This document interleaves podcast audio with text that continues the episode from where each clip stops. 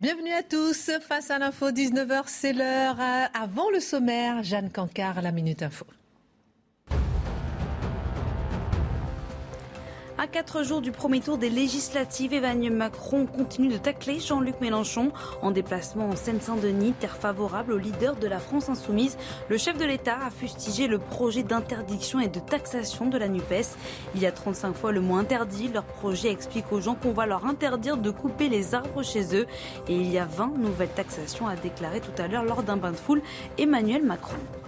Si vous devez prendre l'avion depuis l'aéroport de Paris-Charles-de-Gaulle, prudence, un vol sur quatre est annulé demain matin entre sept heures et quatorze heures en raison d'une grève des personnels qui demande une hausse des salaires de trois cents euros.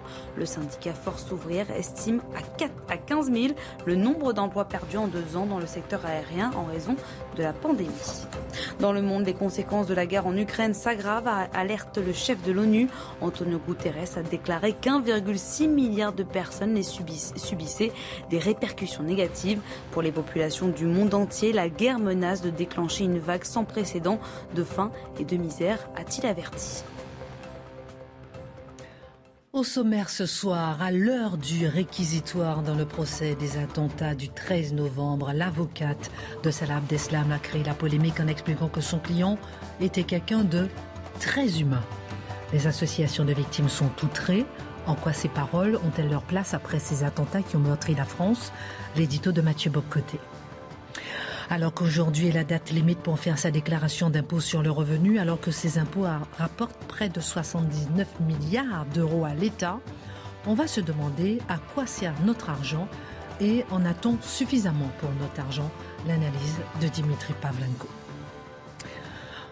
Émotion mondiale lors de la dernière grande tuerie au Texas. Émotion mondiale lors de la mort de George Floyd, mais émotion contenue lors de la mort de vingt à cinquante chrétiens dans une église catholique au Nigeria. En quoi ces émotions à géométrie variable sont-elles le reflet de notre société ? Le décryptage de Charlotte Dornelas. La page histoire, même pour les révolutionnaires, il est difficile de tuer Dieu.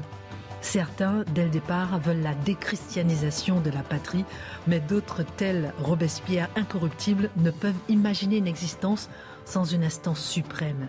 Contre les uns et les autres, Robespierre finit par imposer la fête de l'être suprême. C'était le huit juin mille sept cent quatre-vingt-quatorze, Marc Menon raconte. À quatre jours des législatives, alors que Jean-Luc Mélenchon mène le bal des phrases choc, alors que la Macronie se fait discrète et que la droite se cherche, qu'en est-il de Reconquête ? Le parti d'Éric Zemmour, qui s'était fait remarquer lors de la course à la présidentielle, perd-il son souffle ou au contraire, fera-t-il son entrée à l'Assemblée nationale ? L'édito de Mathieu Bock-Côté. Une heure pour prendre un peu de hauteur avec nos mousquetaires, on commente, on dirait qu'on analyse et c'est maintenant.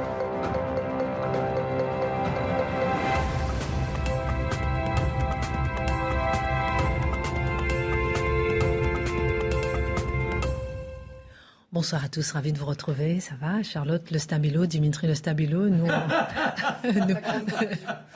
oui, ça devient contagieux. En fait, ils, ils préparent tous leur émission pendant le générique. Donc, c'est un peu ça l'idée. Bon, je tiens à remercier Alexandra Decan qui m'a enfin envoyé du chocolat parce qu'elle a envoyé à tout le monde. Et j'en ai, oh, j'en ai enfin reçu. Non, c'est gentil. J'ai pris trois kilos, mais c'est pas grave. Allez, c'est parti. Alors que le réquisitoire a commencé hein, lors du procès des attentats du treize novembre, Olivia Ronan, Ronan, l'avocate de Salah Abdeslam, a eu ces paroles surprenantes lorsqu'on lui a demandé si elle avait hésité à le prendre pour client. « Je n'ai pas hésité très longtemps parce que j'ai vu qu'il y avait quelque chose à faire, j'ai vu que le contact était bon, contrairement à toutes les idées qu'on avait pu se faire. C'est quelqu'un de très humain, avec qui on peut discuter, et c'est quelqu'un avec qui on peut construire quelque chose. » Fin de citation. Que vous inspirent ces paroles, Mathieu Bock-Côté ? Alors, j'aimerais les redire simplement pour qu'on entende bien, hein, parce que moi, ça me, ça me fascine qu'on ait pu dire de telles choses. Je, on, on parle ici d'un complice du Bataclan. J'en sais un peu en détail dans l'histoire récente du terrorisme. Je n'ai pas hésité très longtemps parce que j'ai vu qu'il y avait quelque chose à faire. J'ai vu que le contact était bon. Ah oui, le contact était bon. Ah oui, c'est bien. Euh, contrairement à toutes les idées qu'on avait pu se faire, quelles idées peut-on se faire à propos d'un terroriste? C'est quelqu'un de très humain. Oui, bien sûr. Avec qui on peut discuter. Ah ben oui, discutons. Comment, euh, comment est-ce qu'on aurait dû flinguer les gens? Comment les faire exploser? Et c'est quelqu'un avec qui on peut construire quelque chose, probablement un prochain attentat. Alors, il y a dans cette déclaration, qui était de passage chez Quotidien, euh, l'émission, comme on sait, très, très controversée, Euh, bien connu pour être controversé justement, euh, ça suscite, je pense, chez chacun d'entre nous, d'abord et avant tout, un immense dégoût.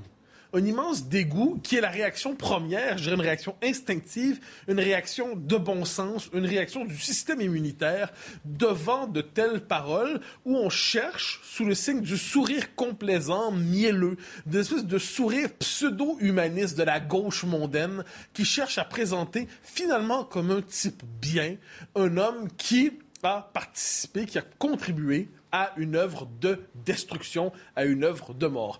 C'est, c'est finalement, d'une certaine manière, celui qui nous expliquerait, ben oui, le, le gardien de camp euh, à Auschwitz, franchement, c'est un joueur de cartes remarquable, très agréable, et puis on pouvait s'entendre mais avec c'est, lui, c'est vrai, et c'est un bon c'est camarade. Sûr. Et quand on jouait au Monopoly, ben là, il riait tous les jours. Ah oui, vraiment, franchement, pourquoi on, pourquoi on lui en veut, on lui veut du mal? Alors, le point de départ de ça, c'est vraiment cette espèce de, à mi-chemin de la stratégie rhétorique propre à l'avocat et de la complaisance idéologique qui caractérise cette gauche mondaine, cette idée que cet homme qui s'est comporté objectivement comme un ennemi, comme un ennemi particulièrement monstrueux, eh bien, euh, finalement, c'est un type plutôt bien. Donc, en soi, ça suscite le dégoût. Ensuite, on a envie de se dire... Euh, devant une telle figure, euh, on est simplement devant un monstre. On est devant un monstre, donc on, la réaction devant le dégoût, c'est, c'est le monstre, tout simplement. Il est hors l'humanité. C'est une figure tellement horrible qui s'est livrée à de tels crimes qu'en dernière instance, c'est un monstre, donc il n'appartient pas au périmètre de notre humanité commune. Et je dirais qu'une fois qu'on a passé le dégoût, une fois qu'on a passé le rejet, genre presque viscéral et naturel, il nous faut ressaisir la question du, de Salah Abdeslam sur le plan du, du rapport au terrorisme, tout simplement. On se dit, on se pose la question, est-ce que ça circulait sur les réseaux sociaux? Est-ce qu'un terroriste est encore un être humain? Est-ce qu'on peut encore être humain, être terroriste? Et je pense qu'il nous faut reprendre ça, mais en prenant un bain d'eau froide mentale, un bain d'eau froide euh, intellectuelle, en se disant, qu'est-ce que le terrorisme par rapport à ça? Est-ce qu'on peut se contenter de dire, de dire c'est monstrueux, c'est horrible, c'est luciférien, c'est diabolique? Non. Il faut simplement revoir ce qu'est le terrorisme pour ceux qui le pratiquent, c'est-à-dire c'est une arme, une arme fondamentalement qui est utilisée consciemment. Donc c'est pas l'expression du diable qui viendrait troubler la cité, c'est l'expression d'un projet, c'est une arme, dans ce cas-ci, dans le cadre d'un projet de conquête, qui a pour vocation fondamentalement, quelle est la fonction du terrorisme généralement? Ça a pour vocation de créer une panique dans une société. Ça a pour vocation de... casser les reins d'une société. Ça a pour vocation de troubler tous les repères dans une société. Ça a pour vocation de susciter l'épouvante dans une société à des fins politiques. C'est pour ça qu'on va distinguer le terrorisme des, je dirais, des tueries sociologiques américaines où quelquefois quelqu'un tue pour tuer parce qu'il veut, euh, bon, comme on en a vu quelques-unes euh, ces derniers temps. Là, on vient de voir quelque chose d'autre. Le propre du terrorisme, c'est une technique de guerre. Or, on a souvent tendance à l'oublier en disant il faut dénoncer le terrorisme, dénoncer le terrorisme. Bien sûr, mais il ne faut jamais oublier que c'est d'abord et avant tout technique de guerre en fonction d'une idéologie qu'il prétend servir. Alors, je donne certaines formes qu'a pris le terrorisme dans l'histoire pour aboutir au terrorisme islamiste dont on parle ces jours-ci. D'abord et avant tout, ça a pu prendre des formes paramilitaires. Il ne faut pas l'oublier, c'est-à-dire souvent un État qui gère des rebelles va les traiter de terroristes et ainsi de suite. Ça a pu prendre la forme d'attaques contre des symboles, on l'a vu à plusieurs reprises aussi, contre des autorités publiques. Et l'originalité, je crois, du terrorisme euh, islamiste des dernières années, c'est qu'il change de nature, il change de registre. Il ne se contente plus de frapper des symboles. Il considère que toute personne qui participe à cette société est par définition complice des crimes qu'on lui prête. Dès lors, c'est un terrorisme qui va au bout de la logique de l'horreur et qui décide de tirer au hasard, de tuer au hasard. Ça peut prendre la forme du Bataclan, ça peut prendre la forme de Nice, ça prend la forme de ceux qui décident de poignarder au hasard, d'attaquer à la gorge, comme on dit plus aujourd'hui. Donc le propre du terrorisme islamiste contemporain, c'est qu'il décide de basculer dans la logique du ter- de la guerre totale. La guerre totale, ça peut prendre quelquefois, ce sont des bombardements au hasard euh, sur une ville, mais l'envers de la guerre totale à petite échelle, c'est on tire au hasard dans une foule et vous êtes tous complices d'une manière ou de l'autre, donc on doit tous vous descendre. Et en tant que tel, ce propre, ce geste c'est l'horreur absolue, je l'ai dit, mais on ne comprendra rien, ça ne servira à rien de dénoncer le terrorisme, je dénonce le terrorisme, le terrorisme c'est mal, si on ne voit pas quelle cause le terrorisme sert, et dans les circonstances, il faut rappeler que c'est l'idéologie islamiste, et c'est ça la véritable cible à travers cela. Si on se contente de dénoncer le moyen sans voir la cause et l'idéologie qui l'inspire, on décide de dénoncer l'arme sans dénoncer celui qui a tiré sur la gâchette. D'où vient cette confusion alors du coup ? Alors, dans le cas présent, on pourrait faire une longue histoire des confusions, il n'en manque jamais, mais dans le cas présent, je pense que ça remonte au onze septembre deux mille un. Le onze septembre deux mille un, donc ça marque l'étape nouvelle du terrorisme dans les sociétés occidentales. Quelle est la réaction première des Américains? De dire on va déclarer la guerre à la terreur. A war on terror. Donc, c'est l'idée d'une guerre à la terreur en tant que telle ou au terrorisme. Donc, les Américains ne pensent pas le conflit. À partir... Pourtant, c'est un... une agression islamiste, on le sait. Mais les Américains conçoivent ça sur un double registre. C'est la guerre contre la terreur, donc il faut combattre la terreur. Et c'est un combat aussi, nous disent-ils, de la démocratie contre la barbarie. Et là, il y a des ouvrages, ça va même aller plus loin, il y a des intellectuels néoconservateurs à l'époque qui écrivent, euh, notamment c'est David Frum, et je, je perds le nom du deuxième, mais qui, présente, qui écrivent un livre qui a « An End to Evil », la fin du mal. Donc, ils proposent une politique étrangère pour éradiquer le mal dans le monde. Qu'est-ce qu'il y a derrière ça?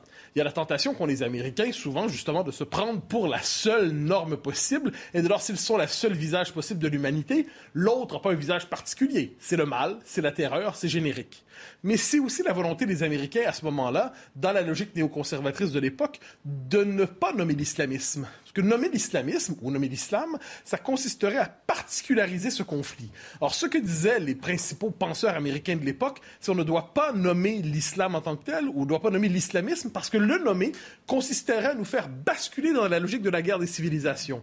Or, il ne faut pas basculer dans cette logique, nous disait-il, donc on doit lutter contre la terreur en tant que telle. Donc, on, encore une fois, confusion des termes et résultat des... Vous notez bien que c'est, ça s'est généralisé ensuite, ce vocabulaire. Hein. Il y a toute une novlangue appropriée aujourd'hui à la dénonciation du terrorisme. On va dénoncer les, les camions fous, les voitures folles. Que, oui, il y a un camion qui atteint de folie, apparemment. On l'entend quelquefois quand il décide de frapper dans une foule. Et c'est une manière, encore une fois, je crois, le refus de nommer l'islamisme, le refus de nommer, en fait, cette agression directement, le refus de nommer l'ennemi. Donc, en se concentrant exclusivement sur le moyen sans nommer la fin, c'est une manière, je pense, de... Ça, ça reconduit les préjugés de l'époque qui refusent de penser la tension entre les cultures, la tension entre les civilisations et la menace propre que représente évidemment l'islamisme. Et quelles sont les conséquences justement de cette confusion? Parce qu'on n'est pas capable de mener la bataille correctement. C'est-à-dire la lutte contre le terrorisme. Ça se mène, c'est un travail des services de sécurité, fondamentalement. C'est la police, c'est l'armée, c'est le renseignement, sur ces gens-là. Donc c'est une lutte qui relève véritablement de, de la technique de gestion des risques pour l'État, des risques pour la sécurité publique. Mais si on veut lutter contre l'islamisme, il faut avoir une vision plus large de la chose. Il faut se rappeler un truc, ça va un peu surprendre, mais que le terrorisme n'est pas le seul moyen qu'utilise l'islamisme pour avancer.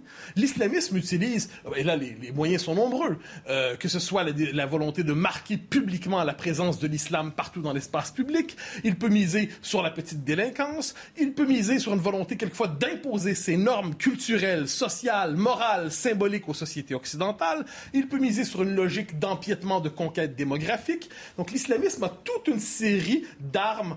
Et le terrorisme, c'est, je dirais, c'est la méthode des extrémistes chez les islamistes. Et je suis persuadé, il faut le rappeler, que tous les islamistes ne sont pas des terroristes. Mais ça ne veut pas dire que l'islamisme n'est pas condamnable pour autant. L'islamisme est condamnable en lui-même, même lorsqu'il prend le visage d'une forme de conquête lente et démocratique dans son esprit, où il instrumentalise et utilise les outils, les droits concédés par les sociétés libérales, concédés par les sociétés occidentales. Donc, même lorsqu'il dit « nous condamnons le terrorisme », sans aucune nuance, un islamiste, j'entends qu'il dirait « je condamne le terrorisme ». Rien à voir avec le terrorisme. Je condamne. Très bien, bravo, mais ça ne veut pas dire que l'islamisme, même non terroriste, ne doit pas être condamné. Mais nos sociétés ont décidé quelquefois, pour éviter de nommer ce conflit direct avec l'islamisme, de se concentrer exclusivement sur la question du terrorisme. On comprend pourquoi. Ce sont nos vies qui sont en, en, en jeu, ce sont nos vies qui sont menacées. Mais en décidant de se concentrer sur le moyen utilisé par la frange extrême, on est incapable de voir comment l'islamisme, qui crée le contexte général, qui crée le terreau, qui crée l'environnement mental, qui crée l'environnement sociologique, où l'islamisme version terroriste peut se développer, eh bien, on ne décide pas de mener la bataille contre lui. Résultat des courses, nous sommes aveugles devant la bataille que nous devons mener. On se concentre sur un segment de la bataille, mais la vision d'ensemble nous échappe, le combat civilisationnel nous échappe. C'est la mort lente. on la programme, on l'admet. Et tous les politiques en France et ailleurs sont coupables. Sous couvert de tolérance, de ouverture humaine, on laisse faire. Et quand vous osez... Il était magnifique, magnifique le, le, le, le, le le, de, l'édito de, de, de Mathieu Bock-Côté. Il a mis en place tous les éléments d'une pertinence inouïe, mais parler comme ça à des gens qui sont des politiques engagés, ils vous diront « c'est irrecevable, vous n'êtes qu'un raciste ». Vous voyez où nous en sommes. Il faut donc oser... bien nommé et ne pas chercher à pacifier le mot multiculturalisme. Il faut réinstaurer un principe de grande laïcité. Bravo, bravo, bravo Mathieu. Bravo. Bien, merci. La Minute Info, Jeanne Cazencard.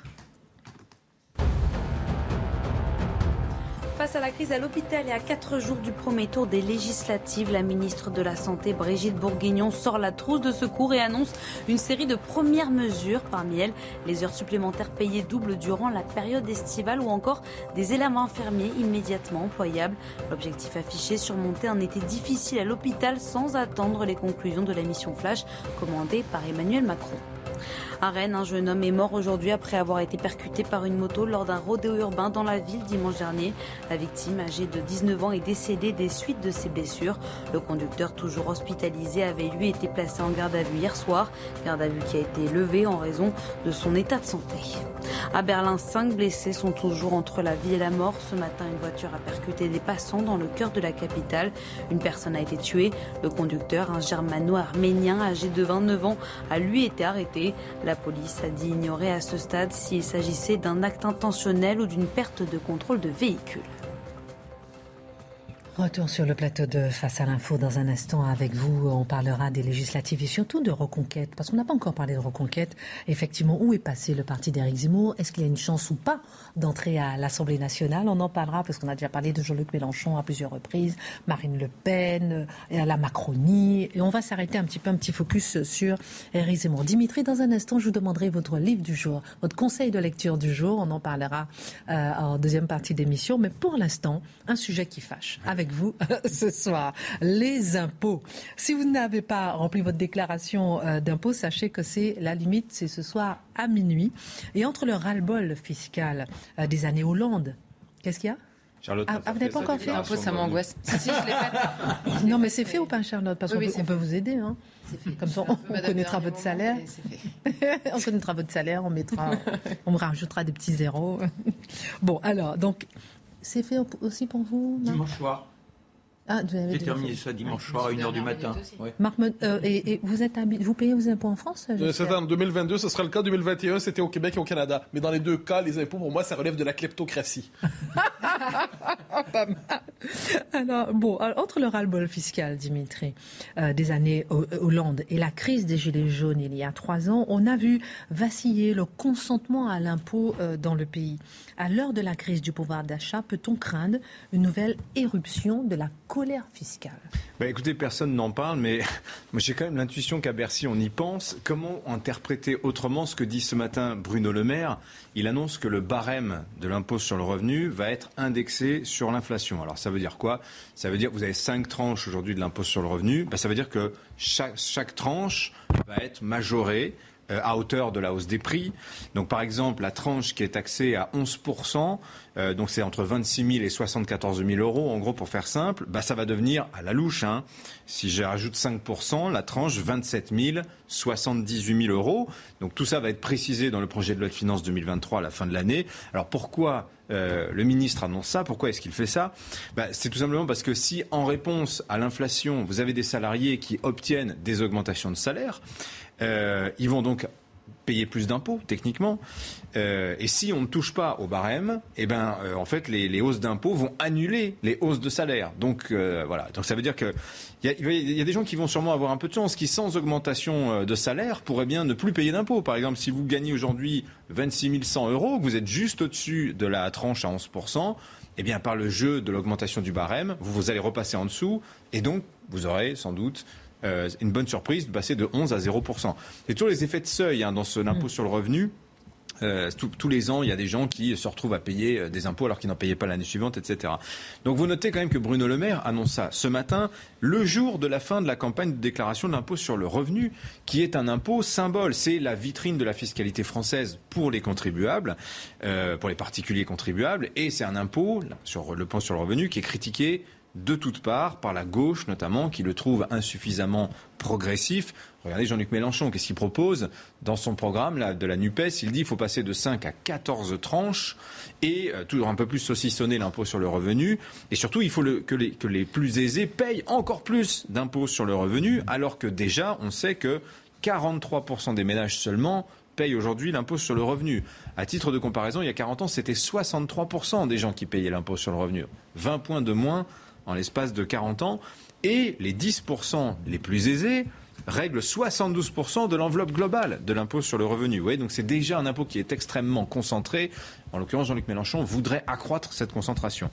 Alors, qui plus est, on est à un moment de crise des finances publiques. Je vous, inutile de vous rappeler notre niveau de dette. On est à plus de cent quinze pour cent, ça n'a cessé d'augmenter. On est en déficit grave depuis trois ans, à savoir que l'État ne parvient pas à boucler son budget. Et donc, on termine en déficit de trois, cinq, six, sept, jusqu'à huit pour cent sur l'année deux mille vingt. Or, l'histoire nous apprend que la pression fiscale est fille des crises. À chaque fois qu'on a vécu une crise économique importante dans le pays, les années trente, les années soixante-dix, la crise de la zone euro au début de la décennie deux mille dix, qu'est-ce qui s'est passé ? La pression fiscale n'a cessé d'augmenter. Et quand généralement la pression fiscale augmente, on redescend rarement. Ou, on, ou si on redescend, c'est extrêmement peu.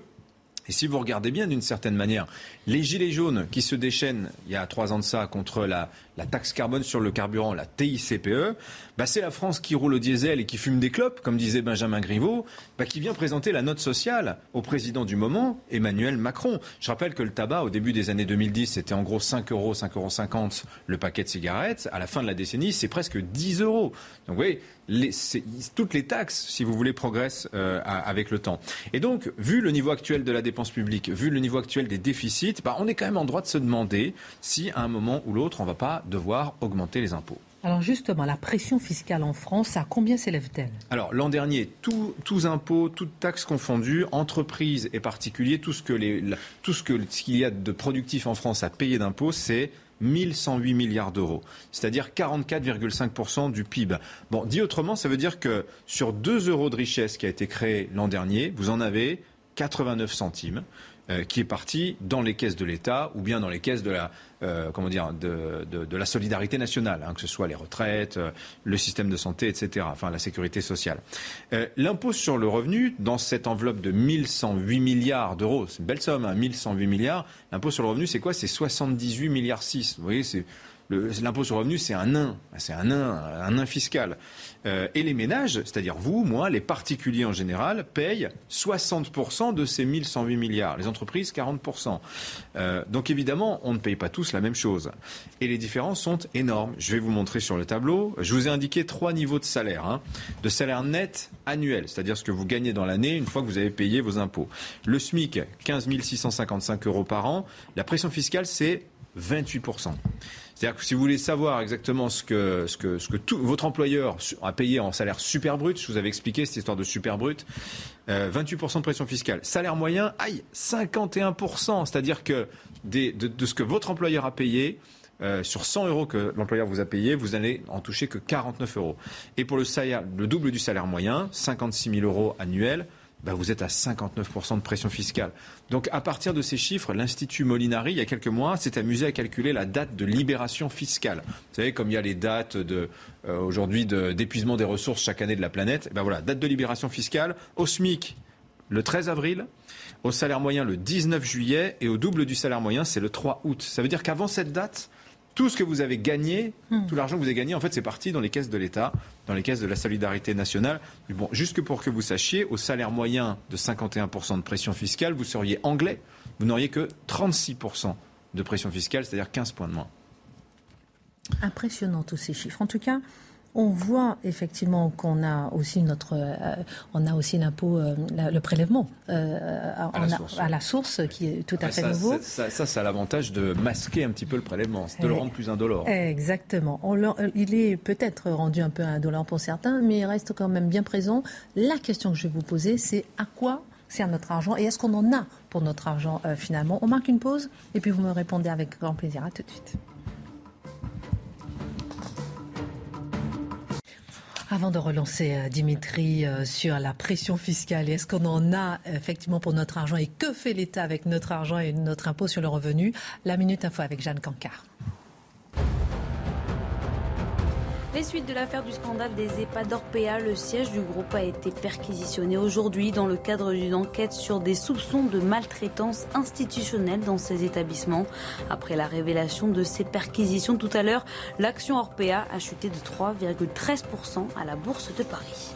C'est le premier cas détecté à Bordeaux. Un homme d'une trentaine d'années a contracté la variole du singe et est actuellement hospitalisé au C H U de la ville. Il reste pour l'instant dans une chambre isolée à l'hôpital sous surveillance médicale. Exit l'essence et le diesel. À partir de deux mille trente-cinq, terminez la vente des véhicules thermiques neufs.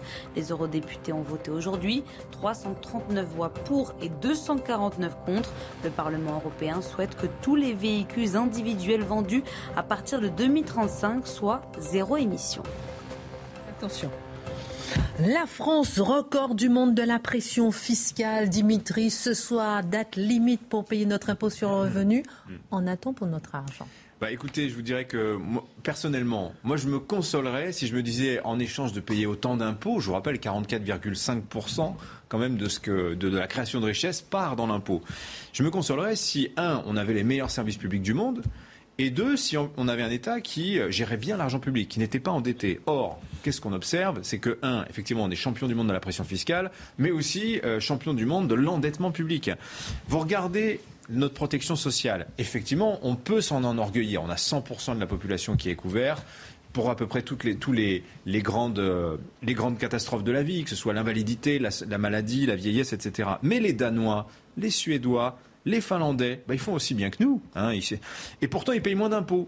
Pour vous donner un exemple, ils ont des salaires qui sont dix-huit pour cent à trente-quatre pour cent supérieurs aux nôtres, tout simplement parce qu'ils payent moins d'impôts que nous. Et ils ont des services publics qui sont au moins aussi bons que les nôtres, sinon meilleurs. Vous prenez les Néerlandais, ils dépensent moins que nous en protection sociale, c'est vingt-neuf pour cent de leur P I B, nous c'est trente-deux pour cent, mais ils dépensent plus par habitant. Mais comment font-ils ? Bah, simplement, ils gèrent bien. Ils ont un meilleur rapport qualité-prix de la dépense publique. Je vous donne des exemples. La santé en France, dix-neuf pour cent de la dépense publique, ça part dans la santé. On est onzième sur l'espérance de vie en Europe des hommes en bonne santé. onzième. On est vingtième sur la mortalité périnatale. L'hôpital, je ne vous fais pas de dessin, est à bout de souffle. Vous prenez l'éducation, c'est dix pour cent de la dépense publique en France. dix pour cent, on est vingt-troisième mondial sur la qualité de l'enseignement selon le classement PISA. On est vingt-et-unième sur vingt-sept dans l'Union européenne en termes d'adéquation entre l'éducation et la formation et le marché de l'emploi. On dépense trente milliards d'euros en minima sociaux, quinze milliards pour le R S A, et vous n'avez que quarante pour cent des allocataires du R S A qui euh, disposent d'un contrat d'accompagnement, et c'est pourtant obligatoire hein, dans le dispositif du R S A. L'efficacité de la justice, on est trente-septième. Enfin, est-ce que vous trouvez que nous en avons pour notre argent ? Hein, c'est... Et on veut étendre encore plus la protection sociale. On est en train de dire en ce moment le chômage, le congé, maternité pour les indépendants, les indépendantes. Il faut que ce soit fait.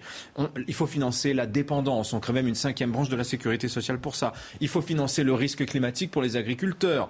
Bon voilà, tout ça, un jour, on va le payer en impôts. Donc moi, je dis une chose, avant d'alourdir les impôts, songeons déjà à être plus efficace avec les quantités faramineuses que l'on collecte chaque année auprès des Français. Pensez à votre déclaration d'impôt. Pensez-y quand vous signerez votre déclaration d'impôt ce soir. Alors, je ne sais pas si vous avez un café, quelque chose, parce que je suis un peu ébranlée par...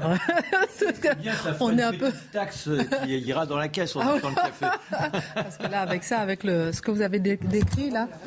Ah oui, vraiment. Merci en tout cas, Dimitri, pour euh, cette analyse. Dans un instant, je vous demanderai le petit conseil de lecture euh, euh, du jour. J'ai hâte de savoir quel livre vous allez nous conseiller. Marc, dans un instant, on va parler de ce huit juin mille sept cent quatre-vingt-quatorze et la fête de l'être suprême en pleine déchristianisation. Qu'est-ce que c'est que tout ça? On en parle. Ça vous rappelle des choses, non? Oui, ça me rappelle des choses. Charlotte Bou, hein. Attention, on va, on va pas, on va pas embêter Charlotte. Alors Charlotte, justement, hier on a évoqué ensemble le massacre d'une vingtaine de chrétiens au Nigeria et du silence médiatique qui a accompagné ce massacre. On va s'attarder ce soir sur ce drame qui a encore une fois endeuillé le Nigeria. Qu'est-ce qui s'est passé euh, concrètement ? Alors déjà, ça s'est passé dans le sud du Nigeria, donc c'était le dimanche de Pentecôte. Les, euh, là, en l'occurrence, c'était des catholiques qui étaient à la messe et des hommes lourdement armés sont rentrés dans l'église et euh, ont tiré euh, sur les gens euh, qui étaient là. Donc il y a vingt et un morts, une trentaine de blessés euh, en plus. Et alors, je précise que c'est dans le sud du Nigeria, puisque c'est une région qui est très peu touchée par les violences. Le nord du Nigeria est extrêmement touché, notamment par la présence des groupes djihadistes. Alors, il y a eu une scission en deux mille seize entre Boko Haram, dont on avait entendu parler, qui avait enlevé euh, des lycéennes. Euh, il y a eu une scission au sein de Boko Haram et la création de l'État islamique euh, local, euh, et qui est désormais... Enfin, euh, c'est une rivalité entre les deux, à savoir qui euh, frappera le plus fort et, et de manière la, la, la plus... plus atroce, bon. Euh, et donc c'est plus dans le nord. Donc là, il y a une incertitude sur le profil des hommes qui sont rentrés, parce qu'il y a par ailleurs euh, parfois des, des affrontements ethniques, des affrontements entre, vous savez, les, les agriculteurs et euh, les agriculteurs nomades et les éleveurs, non, les éleveurs nomades et les agriculteurs sédentaires. Bon, mais il y a quand même un affrontement euh, euh, des islamistes contre les autres, et notamment contre les chrétiens, qui payent le prix fort. On avait déjà parlé de la persécution des chrétiens dans le monde. six mille chrétiens tués l'année dernière, huit sur dix le sont au Nigeria en deux mille vingt et un. Donc c'est vraiment un pays dans lequel les chrétiens euh, payent euh, ce prix fort. Mais depuis deux mille neuf, selon les chiffres euh, des Nations Unies, le terrorisme islamiste, pour euh, faire le lien avec la chronique de Mathieu, a fait quarante mille morts au Nigeria. Euh, en, en douze ans, quarante mille morts et deux millions de personnes qui ont été obligées de fuir leur village, notamment dans le nord-est du pays, et qui sont aujourd'hui déplacées dans des camps euh, au sein de leur propre pays et qui vivent de l'aide alimentaire des euh, associations euh, humanitaires. Alors évidemment, la question qu'on se pose, c'est un peu en reprenant euh, le slogan euh, Black Lives Matter, de se dire mais où sont passés... Alors, on a parlé hier du silence médiatique, mais où sont tous les grands euh, artistes, les acteurs de cinéma, les joueurs de foot euh, qui euh, tweetaient euh, compulsivement Black Lives Matter euh, quand il arrive ce genre de choses, aussi bien pour les quarante mille victimes du terrorisme islamiste en général et euh, pour les vingt et un morts euh, de ces derniers jours. Alors, on se demande ce qu'il faut comprendre, en fait. Est-ce que c'est la vie des Noirs catholiques, en l'occurrence, qui compte moins? Est-ce que c'est la vie des Noirs en Afrique qui ne les intéresse pas? Est-ce que euh, c'est la vie des Noirs qui ne les intéresse que en Occident? Est-ce que ça dépend de la couleur de la personne qui tue euh, la personne noire? Ou est-ce que simplement, est-ce qu'il faut voir à l'occasion de ce drame-là et à l'occasion de ce silence-là que le mouvement Black Lives Matter est beaucoup plus un, un mouvement idéologique qu'un mouvement de défense, en l'occurrence, de la vie euh, des personnes noires?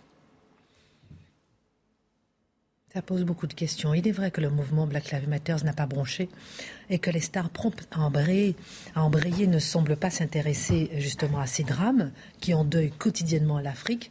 Comment analyser ce silence? Comment aller plus loin effectivement que ce massacre? Oui, parce que par ailleurs, là, on parle du Nigeria, parce que c'est, c'est là que ça s'est passé, c'est là qu'il y a le plus gros, mais les groupes djihadistes frappent dans les pays alentours euh, de plus en plus et fait euh, des ravages. Alors, Black Lives Matter, c'est un mouvement, pour revenir un petit peu, mais qui a été fondé en deux mille treize, donc il y a quand même de longues années, mais dont on a beaucoup entendu parler, notamment en France, après la, la, la mort de George Floyd euh, aux États-Unis euh, il y a quelques années. Et il y a une récente interview de l'une des dirigeantes du mouvement qui s'appelle Patrice Cullors et qui peut un peu nous éclairer sur ah. quelle était le, le, le, la réelle motivation, on va dire, de ce mouvement. Parce que la fondation Black Lives Matter Global Network a levé, après la mort de George Floyd, quatre-vingt-dix millions de dollars de dons euh, individuels, de dons euh, de particuliers, ce qui a complètement ruiné le mouvement, parce qu'il y avait eu des, des victoires, on va dire, de ce mouvement par le biais notamment euh, politique, sur la question du racisme, la question du rapport euh, aux, aux personnes noires, la question de la police, et cetera. Et euh, le, le, ces dons-là ont complètement ruiné le mouvement. Et récemment, euh, certaines personnes, certains dirigeants du mouvement ont été interrogés pour savoir mais à quoi a servi cet argent, à part à acheter euh, des maisons à telle dirigeante, à payer les soins de, des enfants et des frères de tel autre. Et donc c'est une question qui a été posée.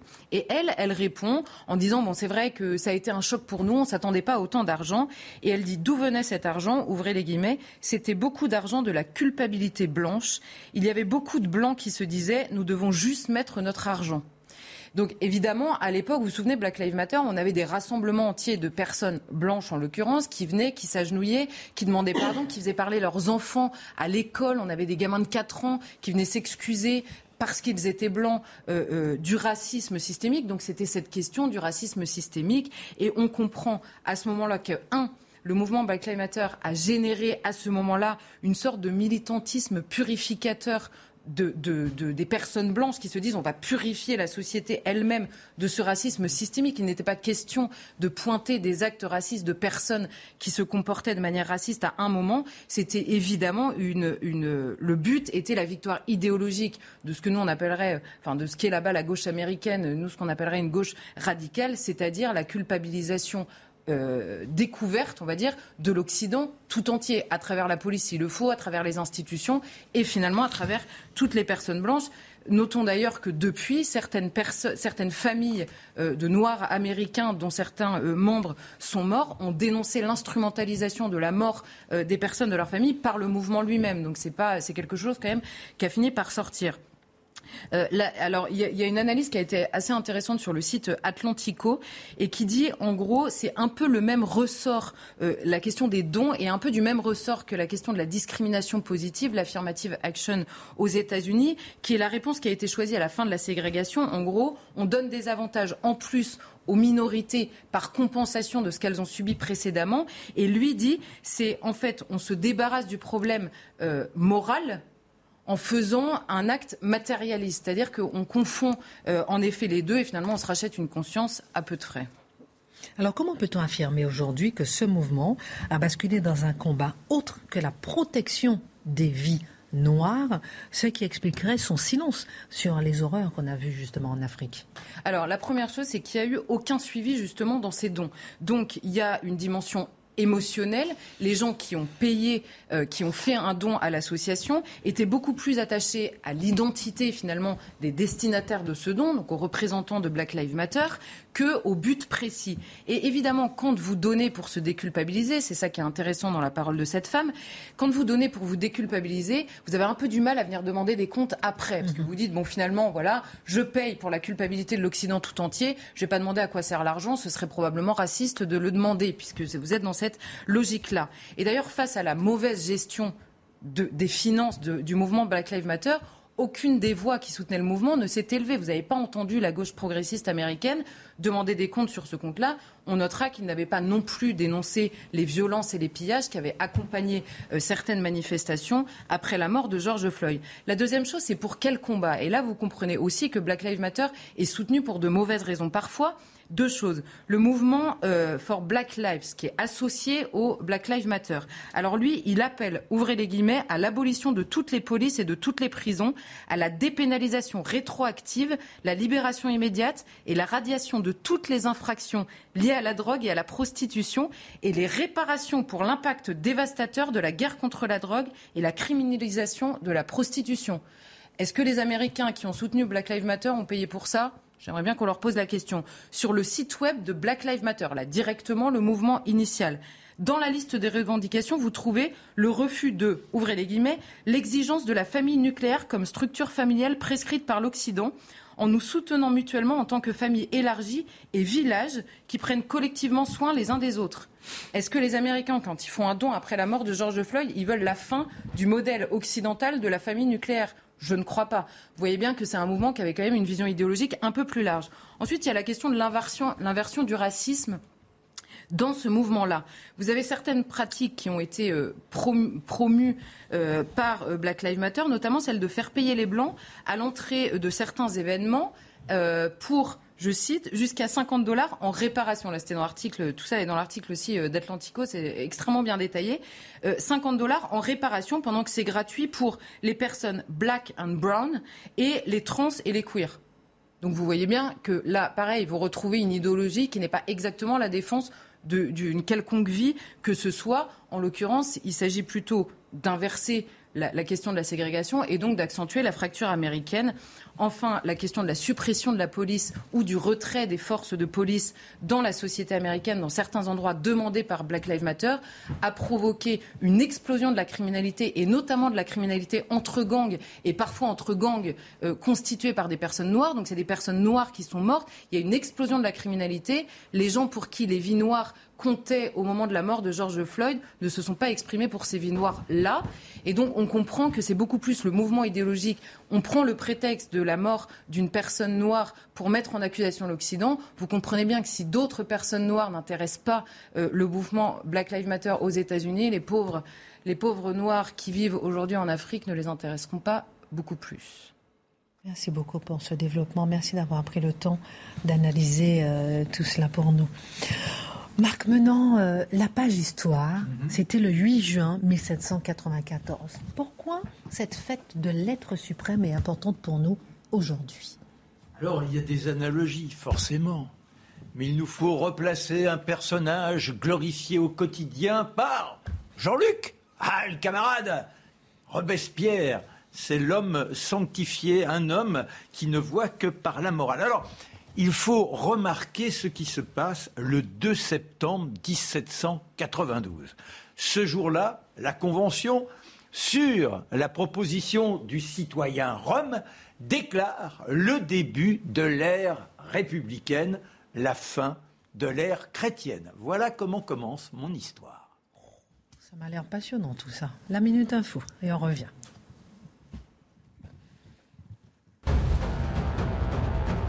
En Isère, à Vienne, trois squatteurs ont été condamnés aujourd'hui à six mois de prison ferme. Les forces de l'ordre avaient dû intervenir en début de semaine lundi après l'appel d'un homme. Il venait de se faire agresser par trois individus qui squattaient son appartement. Cette affaire avait eu, avait eu l'effet d'un séisme dans le monde du football. Après six ans d'enquête, l'ancien patron de l'UEFA, Michel Platini, et l'ancien président de la Fédération internationale de football, Sepp Blatter, comparaissent ensuite pour, en Suisse pour escroquerie. Le procès des deux hommes, qui concerne l'affaire d'un paiement suspect de près de deux millions d'euros, devrait durer jusqu'au vingt-deux juin prochain. En Iran, au moins vingt et une personnes sont mortes après le déraillement d'un train. Une centaine d'autres sont dans un état critique. Les autorités parlent d'erreur humaine. Donc ce huit juin dix-sept cent quatre-vingt-quatorze, la fête de l'être suprême, vous nous plantiez le décor. Voilà, alors ça entraîne quoi ? euh, Dans un premier temps, les curés ne se sentent pas très bien, ils se sentent menacés. Ça conduira en dix-sept cent quatre-vingt-treize à ce que le cardinal Gobel se présente à l'hôtel de ville avec ses vicaires. « Vive la République, vive la République, on abjure !» Et il y a le nouveau calendrier, symbole de cette ère républicaine. Le dimanche devient décadi. Et ça, ça fâche Robespierre. Robespierre, il dit, c'est pas possible. Un peuple ne peut pas vivre sans la morale. N'oubliez pas, hein. Robespierre, constamment, sa Bible, c'est Rousseau. Mais Rousseau, déjà, il parlait de l'être suprême. Il parlait de celui qui était l'élément de la nature et qui devait gouverner l'ensemble du peuple. Il y a quelque chose qui va très très mal. Mais derrière, les enragés, ils ne veulent surtout pas prendre cela en compte. Quand on parle de Robespierre, forcément, on imagine quelle est la position de Danton. Eh bien, Danton, il est du côté de Robespierre. Il faut savoir que ces deux-là, ils ont des attitudes totalement différentes. Mais au départ, c'était des amis. Sauf qu'il y en a un, chez les Duplay, tous les jours, il y a Éléonore. Elle est belle, Éléonore, comme tous. Eh ben oui, et, et elle attend qu'une chose, c'est que le révolutionnaire, l'incorruptible, la regarde, mais il est incorruptible, et donc il n'est pas question qu'il scie, qu'il bruisse. Il est d'une froideur totale, comme quand il se présente à la Convention ou au Comité de salut public. Alors, Robespierre, Danton... Et Danton qui officiellement dit il nous faut mettre des barrières, arrêter cette déchristianisation mmh. qui emporte les uns et les autres. Mais pourquoi cette déchristianisation ? C'est pas uniquement pour vexer Charlotte, c'est que la royauté, elle est consubstantielle dans sa façon de tenir le, le pays avec... Le, le pape et la religion. Et c'est ça que l'on rejette avant, je dirais, l'instance suprême. Mais néanmoins, les enragés, on a Fouché, on a Chaumette, Chaumette qui lui déclare officiellement la mort, il n'y a pas d'âme, il n'y a rien du tout, c'est le sommeil profond, on s'arrête là, on rentre chez soi. Et forcément, ça offusque toujours ce Robespierre et qui veut réinstaurer ce principe de l'être suprême. Notons aussi qu'il y a la fête du culte de la raison, c'est la fête de la liberté, carrément à Notre-Dame, en dix-sept cent quatre-vingt-treize, et à la place, pardon Charlotte, à la place de la Vierge Marie, on voit, on avait prévu une statue, et puis en réalité, c'est une petite gourgandine bien vêtue, bah oui, bah oui, bah oui, que voulez-vous que j'y fasse ? Et qui est là, avec son bonnet phrygien, elle descend du temple de laïque, et... elle incarne l'esprit de liberté. Voilà où on est réduit Notre-Dame, officiellement temple de la raison. Le, le temps passe, il y a toutes les exactions, parce que notre Robespierre est devenu le véritable tyran, celui qui tient la République, et son obsession, c'est pas spécialement parce que quand on voit ses écrits, quand on voit ses façons de te comp- se comporter, on se dit que c'est un homme qui est très humain.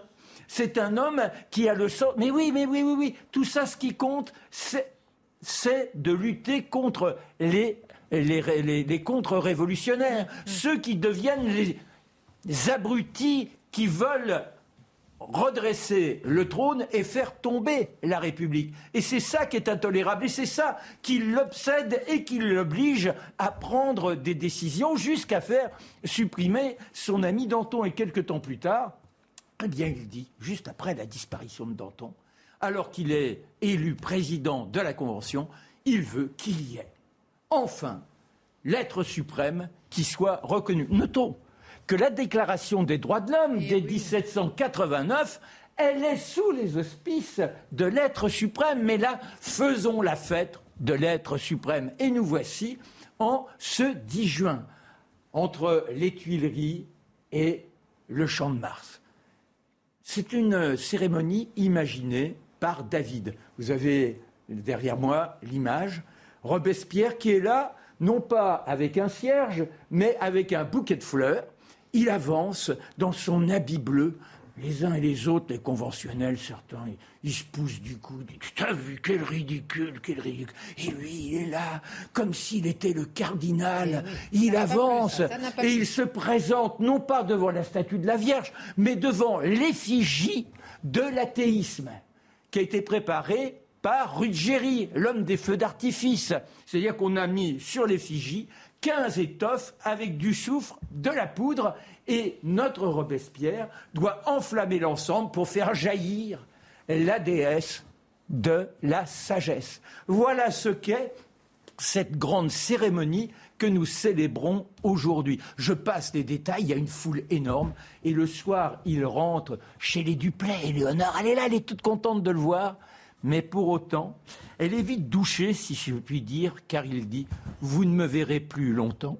Je ne sais s'il a été prévenu par les instances supérieures, mais un mois plus tard, il est sur l'échafaud. C'est pas grave, lui, il croit à l'âme éternelle, donc il s'en tire bien. Ce n'est pas le sommeil profond. Il n'y a pas une petite musique ? Ah bah oui, je l'avais oublié, la petite musique. Regardez l'hymne, pardon Myriam, l'hymne de, la, l'hymne de l'être suprême, voilà. Musique ça, c'est l'hymne de, de Gossec et Miul. Imaginez Robespierre qui avance, là, et qui traître les grands philosophes de secte, la secte des encyclopédistes, des fanatistes. Marc Menon. Nous Re... avons envie d'aller à la messe.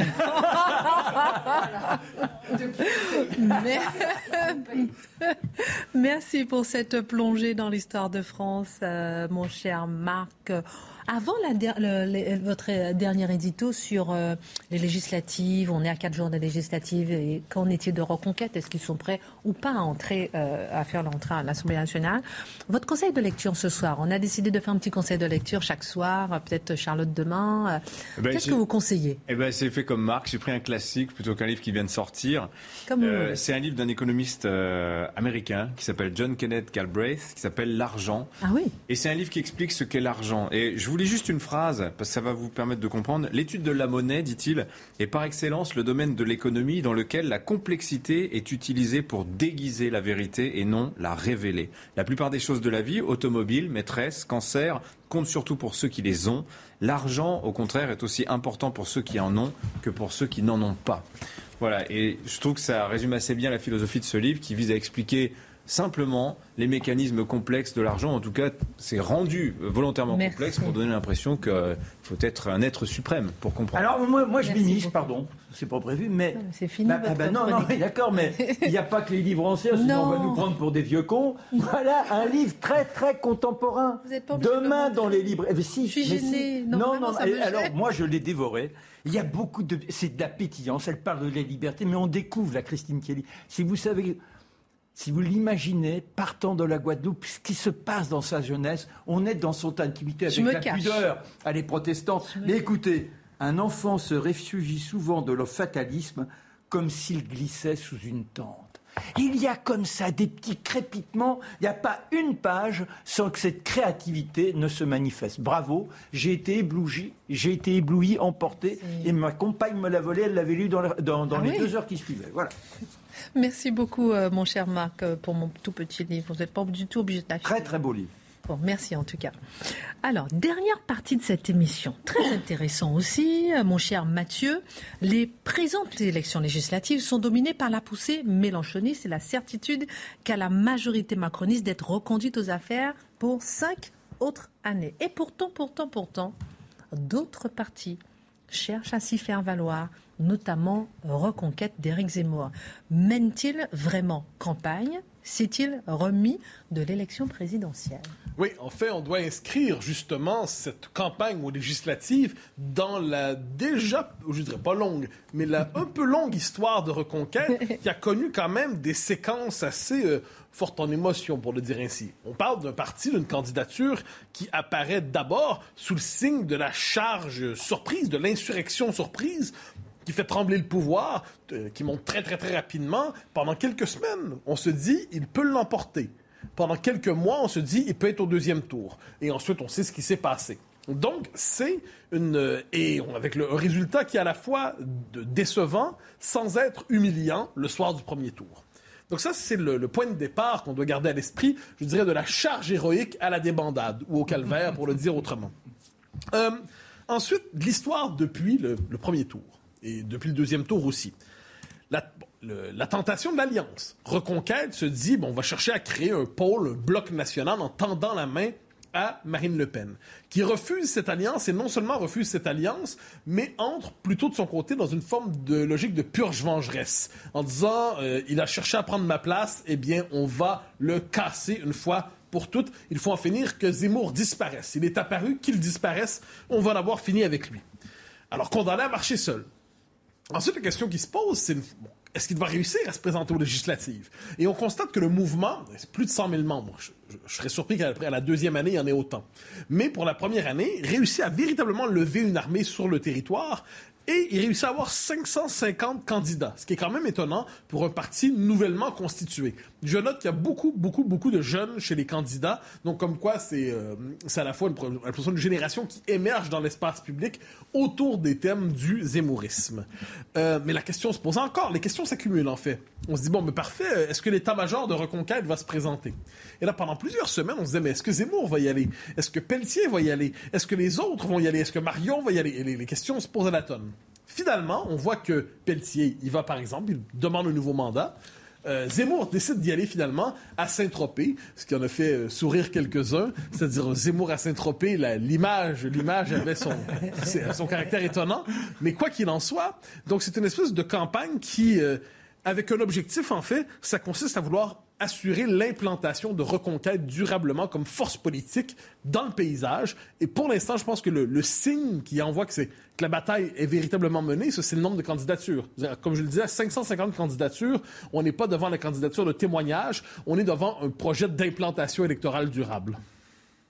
Et on verra ce que ça donne. Parce que quel test ces législatives représentent-elles pour Reconquête? Ah ben, je pense que c'est le test de la première survie. J'entends par là que la présidentielle, c'est l'élection rêvée, non seulement pour les Français, mais pour une personnalité comme Zemmour, qui veut que faire porter des thèmes civilisationnels, qui considère que la politique s'écrit avec une majuscule en toutes circonstances. Les législatives, c'est déjà le concret du local. C'est-à-dire, en dernière instance, je voulais sauver la civilisation et finalement, je dois m'occuper d'une circonscription.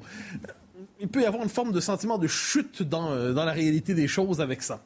Donc, c'est un premier test, une capacité de traduire une vision dans une politique concrète, dans les circonscriptions, une par une et ainsi de suite. Le véritable enjeu, surtout, c'est d'être capable de traverser les prochaines Les, je dirais les prochains mois, parce que le véritable horizon pour Reconquête, ce ne sont pas les législatives. Les législatives, il s'agit d'avoir bon, assez de votes pour peut-être faire élire quelques députés, mais c'est pas certain. Zemmour passera-t-il? euh, Stanislas Rigaud, Guillaume Pelletier, on verra bien. Mais, mais, mais l'enjeu, c'est d'être capable de tenir jusqu'aux européennes. Parce que, on l'a souvent dit ici, euh, ce ne sont pas les, tous les modes de scrutin qui sont favorables à tous les partis. Euh, la présidentielle, c'était bon pour Reconquête. Les européennes, ça sera bon pour Reconquête. Mais les législatives, c'est surtout bon pour les partis déjà installés qui ont euh, une structure, qui ont une, une forme d'implantation, sinon militante, une implantation de notable qui est durable, une implantation d'appareil. Alors là, les législatives, c'est difficile pour un parti comme Reconquête. Il n'en demeure pas moins que s'ils sont capables d'exister un peu avec l'horizon des européennes, ça permet de traverser les deux prochaines années avec un enjeu central, l'existence médiatique des prochaines années. Parce que pour que Reconquête soit capable de peser aux européennes, euh, Reconquête doit avoir suffisamment d'appui médiatique, suffisamment de porte-parole pour être capable justement d'exister médiatiquement, de faire parler euh, du parti, je dirais au-delà des, des, des quelques créneaux qui, le, qui, les, intér- qui les intéressent euh, régulièrement.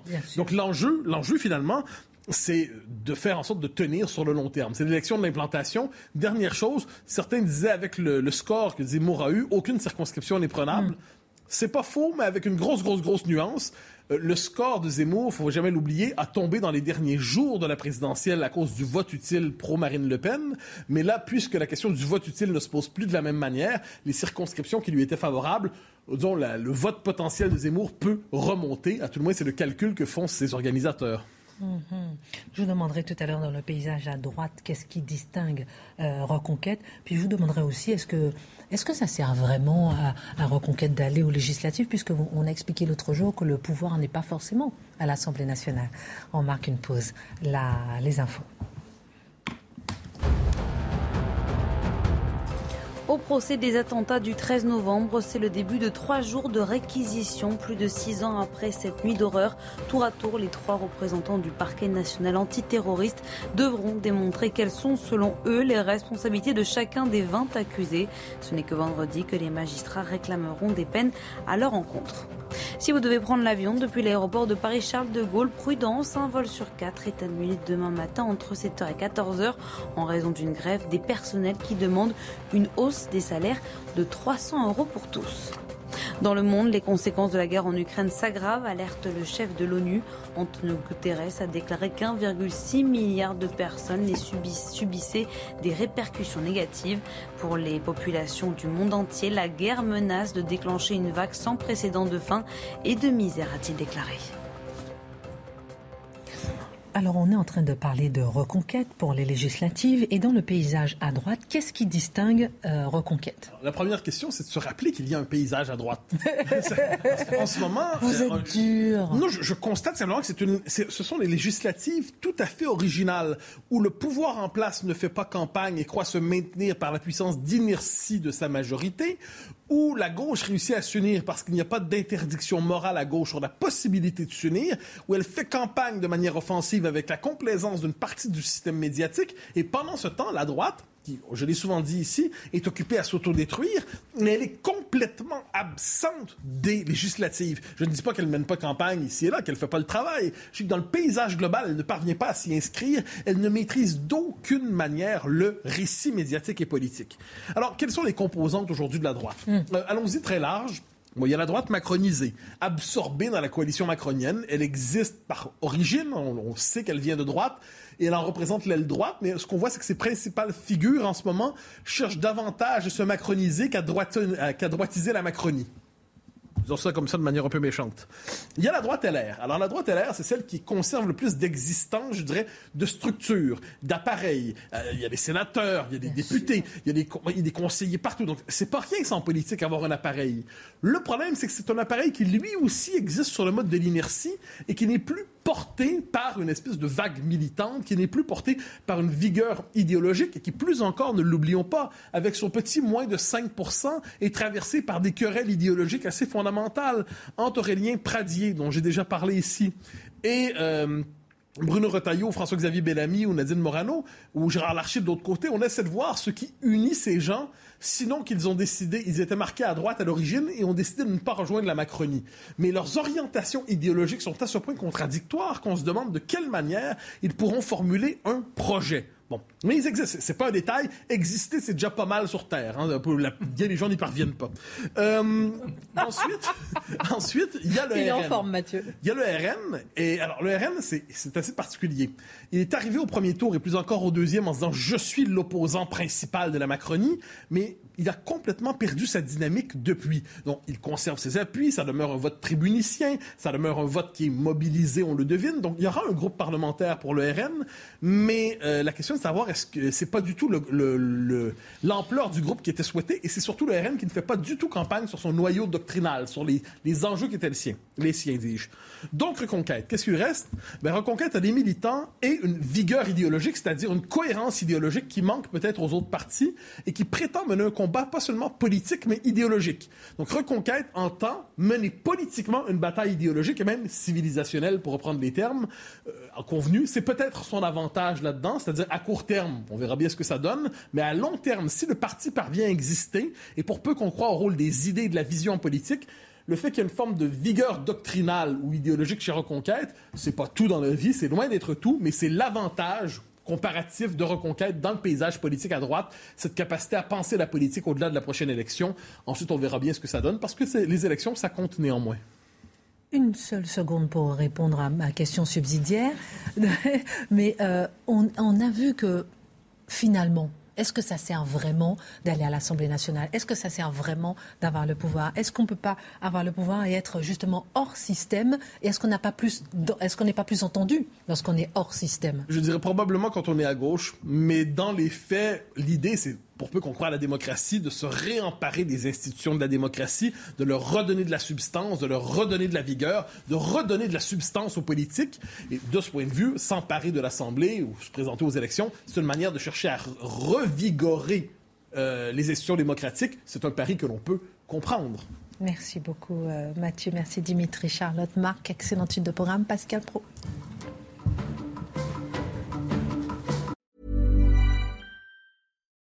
Botox Cosmetic, out of botulinum toxin A, F D A approved for over twenty years. So, talk to your specialist to see if Botox Cosmetic is right for you.